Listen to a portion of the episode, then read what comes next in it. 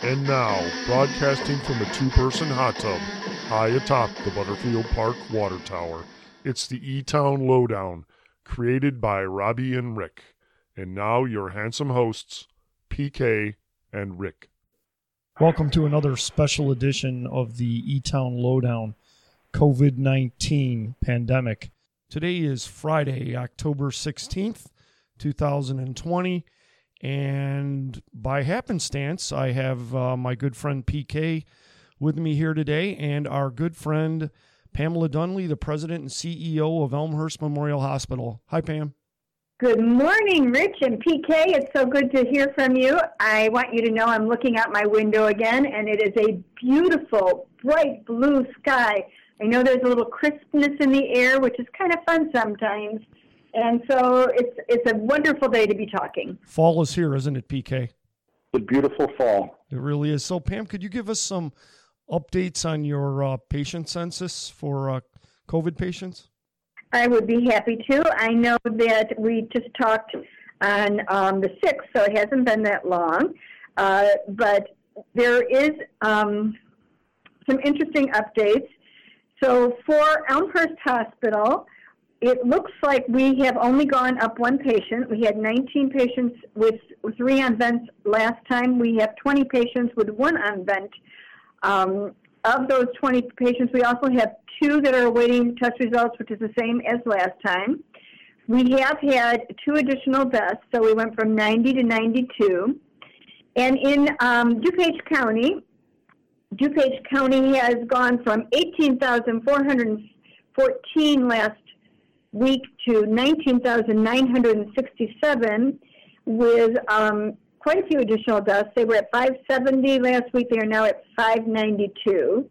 And our state went from 305 and, and 11 positive patients to 331, 620. So that's almost uh, 30, you know, about 28,000 additional patients in the week with, with um, over a thousand or about 400 more deaths. So from 8,836 to 9,127. And the good news, the good news is that um, we have discharged more patients. So we went from 568 discharges to 593, and the state pos, um, recovery rate is still around 94%. So I think those are all good things. The bigger thing for me to say is I watch again the all of the outpatient testing that is happening, and even at our hospital, it mirrors what's going on in the state. We see a lot more positive results in outpatient testing. They're not getting hospitalized, so our hospitalized numbers aren't really going up that much, but the number of patients that are positive seems to be growing, and I'm, I want, I'm very concerned that people are not remembering to take all of their precautions.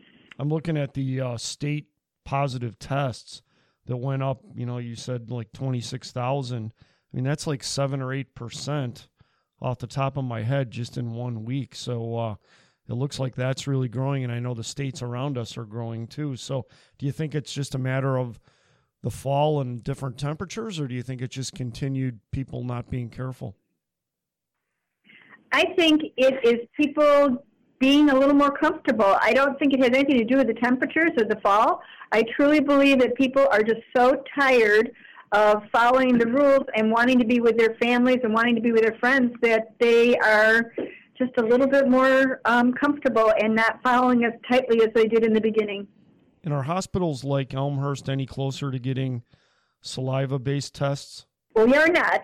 They're not released for us to be able to get the saliva based tests. So, you know, we're still continuing to look into it. We want to do it uh, but we are not able to do it at this point. So currently we are receiving testing reagents for all four of our testing platforms, including the rapid test. Actually, we are now back to being able to do many more rapid tests than we were before, which which is really important as we want to make sure we test people prior to them coming into the hospital and uh, making sure our staff are all safe and getting them rapid tests. Um, and we are in the process of getting a new platform that will help replace one of our platforms we've been using, which is a 10 year old instrument that had not known this kind of work volume prior to this and has been having a hard time. So hopefully we'll be getting that in soon. And but we are still using the M2000 until we get the new equipment in. Pam, what's supposed to be so special about the saliva test? I mean, the other test isn't very invasive, really.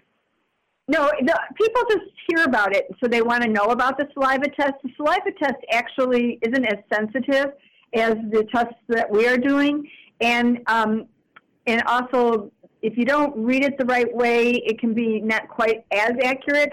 Although it does, it is accurate, just not at the level of sensitivity. Gotcha. Hey, with uh, at least one vaccine trial already halted, is it possible we might not have a vaccine until deep into 2021? So we're anticipating there will not be a vaccine ready or available until the beginning, sometime in, in 2021. We, you know, we continue to work with DuPage County Health Department, IDPH, and our Region 8 emergency management partners to prepare for when we might receive the vaccine. Um, and we want to make sure we can get it available to our healthcare workers, but we want to really understand the vaccine before we do that. And you know, you're right. It could be longer because each time that there's a trial that gets halted, it does impact the timing on whether we when we'll get a vaccine. Pam, does it appear that if I'm exposed to the coronavirus um, and I have a, a, pretty good exposure to it, you know, like uh, 12 hours later, can I give it to somebody else, or does it seem to take some time before I become infectious, so to speak? Well, the CDC states that it can be anywhere from 2 to 14 days. So not 12 hours later or not 24 hours later, but two, probably 48 hours to 14 days. Typically, when you would experience symptoms or be be um, positive would be within five to nine days, though. That's the typical time frame. But two to 14 are the the outside parameters. I know that that folks that have been symptomatic with uh, COVID nineteen have to wait a while before they can go out in public. They, you know, their symptoms have to be getting better. They have to uh, not have a fever without the use of fever reducing meds. And in theory, they're not um, contagious anymore at a certain point. How about asymptomatic people? Are they contagious? You know, how do you how do you tell when it's safe for somebody to go out if you're asymptomatic? Well, first, um, when an individual improves from their symptoms, when they're no longer experiencing a fever, their viral load for COVID begins to decrease and the RNA of the virus begins to die off. And that's why, after a certain amount of time, when you don't have the fever, we say they're not symptomatic. So they could still be shedding the virus and they could still test positive, but they would not be shedding a live virus that can cause others to get the illness. Now, if someone's asymptomatic, um, and they're shedding, you, you don't know that. And so that's why we do test people who are asymptomatic if they've been exposed. Um, and we do ask them to self isolate for 10 days from the date they, they had a positive test. Okay. Even if they're asymptomatic. So that's the key to wait. If they do get a positive test, they're asymptomatic, they should wait for 10 days. That's best advice? Correct. Okay. Hey, Pam, how likely is it that your significant other will not catch COVID from you, assuming that you were sleeping in the same bed and, you know, having, uh, kissing, things like that, uh, before you knew you were infected? So that is not an easy question to answer because it will depend. So it's dependent on the amount of time you have the close contact together. And if you are kissing and sharing drinks and sleeping face to face, then there is a much greater chance, and as long as they have not already developed antibodies and didn't and had it and didn't know they had it, then there is a you know a good chance you would get COVID. If you are not doing those things, so let's say someone's feeling sick and so you've stayed away from each other, even if you're in the same house, you you can by chance not get COVID, but you know it's it's just very dependent. They could get it and be asymptomatic. You could have gotten it and been asymptomatic, yes, and then not know you have antibodies unless you got antibody testing and found out you do not have antibodies, and then that would make you more at risk. Right. We've heard of a couple of circumstances, and uh, we might talk about one a little later, where um, there was somebody who tested positive for COVID and had all the classic symptoms, or at least many of them. And a few days later, their spouse uh, had some of those symptoms also, but also t- um, tested negative. So, are there a lot of false negative test results out there, or was that person likely suffering from something else? So the false negative rates vary greatly among the different COVID tests on the market. The rate of false negativity is dependent on many variables, including test methodology, specimen type, whether it's a nasal swab or a saliva swab, how, how well the specimen is collected, how quickly it's transported to the lab, how much virus the patient is actually producing at the time of the test. So, in other words, there could be false negatives. A study recently published in the American Journal of Clinical Psychopathology assessed the false negative rates of four commonly used COVID testing platforms, and the researchers reported false negative rates range from 2% to 17%. So here at EEH, we have found false negative rates ranging from 1% to 8% among our testing platforms. Now, on the, what you were saying, they could have tested negative because it was too soon for the viral load to show up, depending on how sensitive the test they took was, or they could have had symptoms that were not COVID. So you really don't know. The best way to know is to go ahead and watch for um, the symptoms getting worse and then retest a few days later. Yeah, I've, I've also heard that um, if you've recovered from COVID, you can still test positive for quite some time afterwards, sometimes even up to three months. Is that true? Absolutely. That is correct. It's documented that some have tested past 120 days. And the reason there may still be remnants of the dead RNA in the, the you know, the RNA is what is um, in the body that shows that you had the virus. And um, some of that dead RNA could still be in there, and that could, if it's a very highly sensitive test you took, could still be picked up in that RNA. But dead RNA is not, is not contagious. So that's the important point. Just because they're testing positive doesn't mean they're contagious. I think it's safe to say that it's not real easy for asymptomatic individuals to get tested. So testing really isn't widespread at this point, and there's obviously no vaccine. So is the social distancing that we're we're doing really just prolonging the length of this pandemic? Um, and may, maybe for good reason, maybe so that our medical resources aren't strained. But do you think it's just prolonging it? Um, so I think you answered the question. So social distancing, universal masking, hand hygiene, and cleaning and disinfection of highly touched surfaces helps us to prevent the spread to others. And unfortunately, without a vaccine and with the continued shortage of testing, we will be prolonging the pandemic, but it is prolonged for a very good reason so that we don't overwhelm hospitals and overwhelm our PPE, and so that we have all that available for when somebody does get sick, we can treat them and treat other illnesses at the same time. So if we had done what I think it was Sweden did, which was allow everybody to get sick, uh, we would not have been able to care for people the way we are. And it would have been more like what New York went through in the beginning stages of this, where there was no resources and people were getting even sicker and dying because they didn't have the right resources to treat. So even though we're prolonging it, it is prolonged for a very, very good reason, and that is to keep the rest of us healthy, whether we have another illness or this illness. If we need hospitalization, things are available to us. I think the biggest benefit of prolonging it is to keep people from dying, given that that can be the extreme result of, of what's going on. Right. Absolutely. What um, if you were to look at your numbers in terms of outpatient procedures and your inpatient census, you know, now versus last year, and I don't mean year to date, but more recently, how do they compare? So for September to September, which would be telling you what's happening recently, we have 214 less admissions, and we have 13,441 less outpatient visits some of our biggest decreases in our emergency department, and it is primarily pediatric patients not coming into the emergency department. Um, and we, we believe there's a couple reasons for that. We think one is kids are not out with other kids, and so they're not catching illnesses. Kids are not in sports as much, so they're not getting injured. And we think also parents may still be afraid to bring their kids to an emergency department, which they need to realize that the emergency departments are safe places to go, and they and if someone really needs care, they can go there. And but whatever they're doing, as long as the child isn't sick and not getting care, uh, they're keeping people healthy. I guess.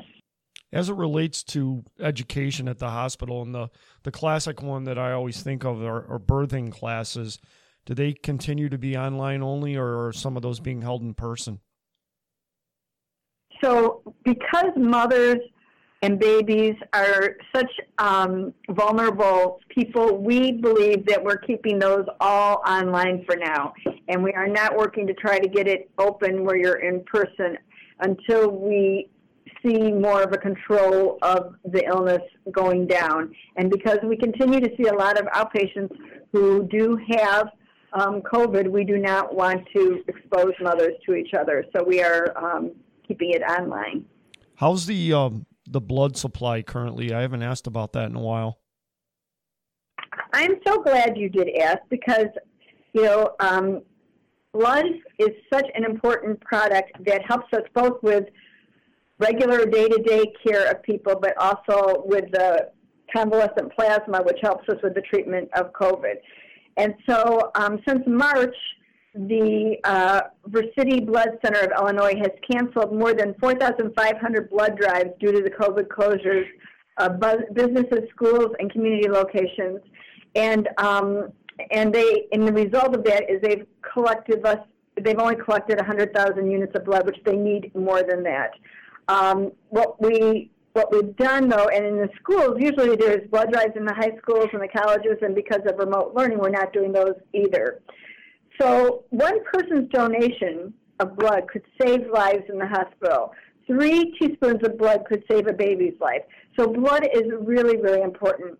And donating blood also has benefits for the donor, such as it's like a little mini checkup when you give blood. They check your blood pressure and your pulse, and they also check if you have antibodies for COVID, and um, so that before they would take your blood. So you would know that, and that would be very helpful. And if you do have antibodies, we could use the blood for the convalescent blood. So we are going to sponsor a Versiti blood drive this on Saturday, October 25th, or on Sunday, sorry, Sunday, October 25th, from 10 a.m. to 2 p.m. at the Alfred Rubin Riverwalk Community Center um, at 305 West Jackson Avenue in Naperville. So if anybody out there wants to find out if they have antibodies or if they want to be helpful and, and donate blood, we would really encourage you to please come. And um, they do everything to keep you safe while you donate the blood, and it would be really helpful to all of the community. So, as it relates to convalescent plasma, our good friend on the line here, PK, um, he might be uh, able to help as it relates to that. So, PK, why don't you tell us about what's been going on with you recently? Yeah, so I was going to say, I just, uh, I would say I've just recovered from COVID 19. I'm, I'm 11 or 10 days since my diagnosis, and kind of miraculously at that 10 day point, really yesterday, I started feeling like uh, coming back to normal. Um, but it made me think, um, you know, the plasma donation is supposed to be valuable if you've uh, recovered. But how soon, Pam, can I uh, donate plasma? You know, I don't have that answer, but I know if you call and it's on our website, um, Blood Center, they will be happy to tell you the exact answer. Okay, sounds good. Um, yeah, so it's uh, it's been an interesting experience because I've heard of people that have had COVID that have had virtually no symptoms, or you know, the asymptomatic side of things, and then uh, other people that have been hospitalized, and obviously those people that have passed away. But um, some of the uh, symptoms were pretty extreme for me. I felt uh, like I had a bad flu um, for several days. I had no energy for many days. Um, and uh, interestingly enough, you know, living with my wife, uh, she had symptoms for two days, but was uh, was diagnosed uh, negative. So it's uh, it's been a weird journey. And you're um, are you willing to say how old you are, PK? Sure, fifty nine. And uh, you're in relatively good shape, pretty healthy, thin, and uh, you uh, you suffered some pretty pretty bad symptoms. Yeah, you know, I thought I was somebody that might um, have you know caught it and been asymptomatic, and then had the immunity to it because uh, I kept working through the whole thing. Uh, you know, um, what I do for a living was considered uh, an essential business. So we went to work every day, and we, you know, we masked up. We tried to sanitize uh, and keep social distance and, and all those things. But I, um, I, I was healthy the whole time, and then just, uh, you know, like I say, ten days ago, all of a sudden, uh, came down with a pounding headache at first, and then became very weak and tired, and and then it just kind of blew up from there. So it was a, a strange uh, experience. Can I just ask, PK, do you, do you know, did you kind of let your guard down? Do you, did you, were you in contact with anybody who had become positive before? Is there, do you have any idea how you contracted this? You know, I really don't. Obviously, I, I thought long and hard about it, and um, the days before uh, the symptoms arose, uh, specifically, you know, I was looking at, and um, I mean, I, I, um, like I say, I've been out and about, but I've been careful, and I was uh, no less careful before I got sick than I had been during the whole pandemic. Um, so I really can't pinpoint it on anything, and just to just to show how strange it is, the fact that you know, that I caught it and my wife did not, uh, goes to show that it really uh, is hard to predict and and say where how it how it catches someone. Okay, I I just want to say, and it's really important. The reason I asked that question is because I do believe that it is very interesting how people get it and how they react, what their bodies do, and then what happens with people they're close to. So I have a similar situation. You know, I'm I'm involved with this. You all know that I know what goes on day to day, and my husband and I happen to. Um, he lives in Ottawa. I live up here during the week, and I see him on the weekends. And about oh a week, week and a half ago, he had called me during the week. It was on a Tuesday or Wednesday, and said that he wasn't feeling good, that he had um, really pounding headache, uh, congestion, and extreme tiredness. And I thought, well, you've got allergies. You know, I'm like, just take some allergy medicine. And, you know, I was not a very understanding wife. I'm like, just take allergy medicine, you'll be fine. I know you have bad allergies. And he would take it. He said, I'm really not feeling good. He did not have a fever. He didn't have anything else so the you know that week I and I saw him um, and you know he was he started to tell me that he was lose, losing his sense of taste and that made me a little nervous. Um, I took his temp. He didn't have a temp, but one day he did have a 99.8 temp on Sunday. And then um, I tried to get him COVID testing, and we were down in Ottawa. We couldn't get it till Tuesday of this week. So I got him COVID testing on Tuesday, and the test came back on Thursday positive. So, you know, I, he has no, he doesn't even go out. He has no idea where he got it. And he did not, not let his guard down. Um, I, of course, got nervous and said, okay, I need testing. And I got tested and I am negative. I will go ahead and monitor myself and get tested again to make sure that I don't have it, but I have no symptoms and I am negative. So it's just interesting. It's not like him and I were together a lot, but we were together for the weekend and, um, and it, and he continues to have extreme fatigue, uh, just starting to feel better a little bit, and that pounding headache. So I think those are really good symptoms for people to pay attention to. The other thing I had asked our infection control, why are a lot less people getting as severely ill now? And I guess they're finding different strains now of the coronavirus. So it's mutating. So maybe there's a strain that is primarily the headaches and the congestion and extreme fatigue. And I know you weren't with my husband, so you did not give it to him, and he didn't give it to you. Well, I know your your husband's been pretty much isolating, but he is a fisherman, and I assume he goes out fishing by himself. So my question is, do you think that he caught it from a smallmouth bass? yes, let's blame it on the bass. does he does he take his fish to the fish market? No, he catching so that bass is back in the water. PK, one last question for you is, um, you know, we're you're now you said ten days ago you tested, but I think you've had symptoms for about eleven days from what you told me. Um, how do you feel today? Um, well, actually, let me explain that because I wanted to say uh, something Pam said reminded me of the variety of symptoms. Um, I, uh, two days ago, I did uh, lose my sense of smell, um, and you know, prior to that, I had my sense of smell and taste, and all of a sudden, that one day that that popped up, um, and then yesterday, it was the sense of smell was back. Um, and there's there's been other strange symptoms like um, kind of erratic, uh, uh, like kind of shots of pain that uh, took place in different parts of my body. Uh, it was probably like maybe six or eight times. I, I didn't keep track of it. I wish I would have. Um, but just a little sharp pain for a, a few seconds, and then it was gone. And I talked to somebody else that had a similar thing too, um, but just really erratic. So it's it's super strange how this is affecting people and very unpredictable. Um, so uh, the easiest way to describe it uh, is, is, simply is that when I first became sick, I felt like I had the bad flu, and uh, that uh, slowly evolved where I felt a little bit better every day. And then just in the last uh, couple days here, I sort of feel like I'm coming out of having had a bad cold. So um, those are the general terms, but the uh, really strange symptoms are the uh, you know the specifics that just kind of make this thing kind of eerie in a way.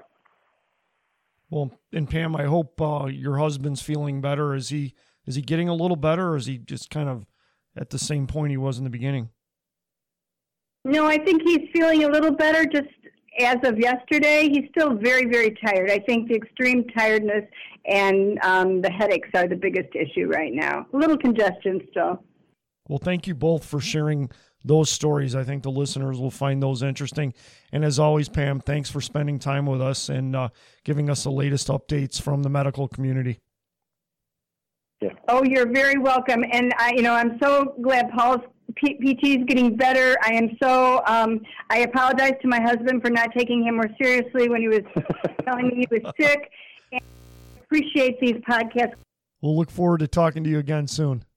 You're listening to the E Town Lowdown. Robbie, Rick, PK. When you don't have anything better to do. And now it's time for another installment of One Ponce a Time with Lowdown legend PK and his overly enthused yesteryear expert friend, Elmhurst History Museum Director Dave Oberg. Hey, boys and girls. One Ponce time, an Elmhurst farmer found treasure while digging a well. In the 1870s, Louis Growy was digging for water on his land when he found something precious in the earth.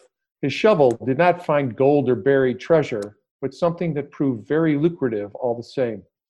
Hundreds of millions of years ago, during the Paleozoic era, Illinois lay beneath the ebb and flow of a warm, shallow island sea. Growy's shovel found that ancient seabed, borne by time and pressure, into a limestone ridge which passed beneath the growing community of Elmhurst. In time, that limestone would be transformed into the foundations of homes and businesses, roads and sidewalks which connected Elmhurst to a wider world. All right, so let's dig a little deeper. I've been really wanting to say that with this particular episode. Uh, discovery caught the attention of two area businessmen, Adolf Hammerschmidt of Naperville and Henry Ostman of Lombard. In 1883, the two businessmen formed a partnership to lease Growy's land and transform his small but promising quarry into a much larger concern. They connected the quarry to the main rail lines through a railroad spur, and after two years of profitable business, bought 11 acres of Growy's land outright for the sum of $3,300, about 88,000 in today's dollars, still a bargain in today's real estate market. Now, initially, the quarry produced clay brick and tile in addition to cut stone, but the clay tile quickly played out, and limestone became the sole focus of the operation. By 1893, Hammerschmidt bought out Ostman, serving as sole proprietor of the company, which he named the Elmhurst Chicago Stone Company. Sons Max and William joined the operation, and it remains a family business to this day. Max would also go on to serve as the city of Elmhurst's second mayor. Cut stone from the Elmhurst Chicago Stone Company served as foundations for countless Chicago buildings. Crushed stone from the quarry found its way into ready mix concrete, helping to build the expressways which ring Elmhurst today. The company employed cutting edge technology in its operations, using steam shovels as early as 1915 before switching to diesel in the 1920s. Now, as Chicago and the suburbs grew, the modest quarry of the 1880s and 90s grew as well. Workers dug deeper and deeper, and the company acquired additional sites across DuPage County.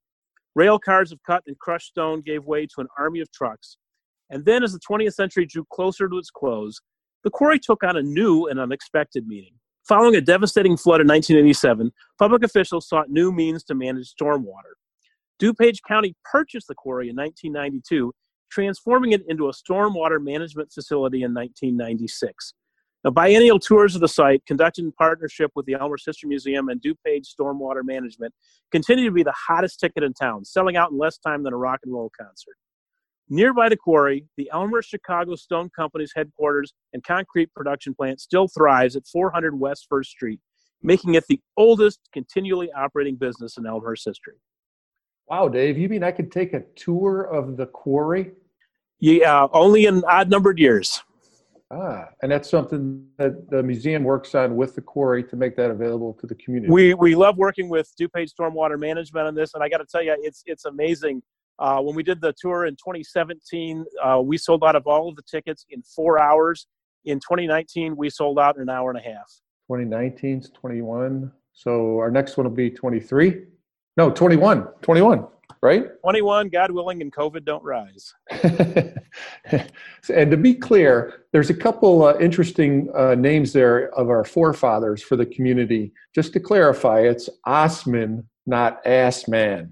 Correct? That is correct. That okay. is correct. Glad I didn't have to read that one. And then the other one, lots of people go over, they say they're going over to Graw Mill uh, in Oak Brook to walk around, but you and I know it's both Growy Mill, right? Growy Mill, that is correct.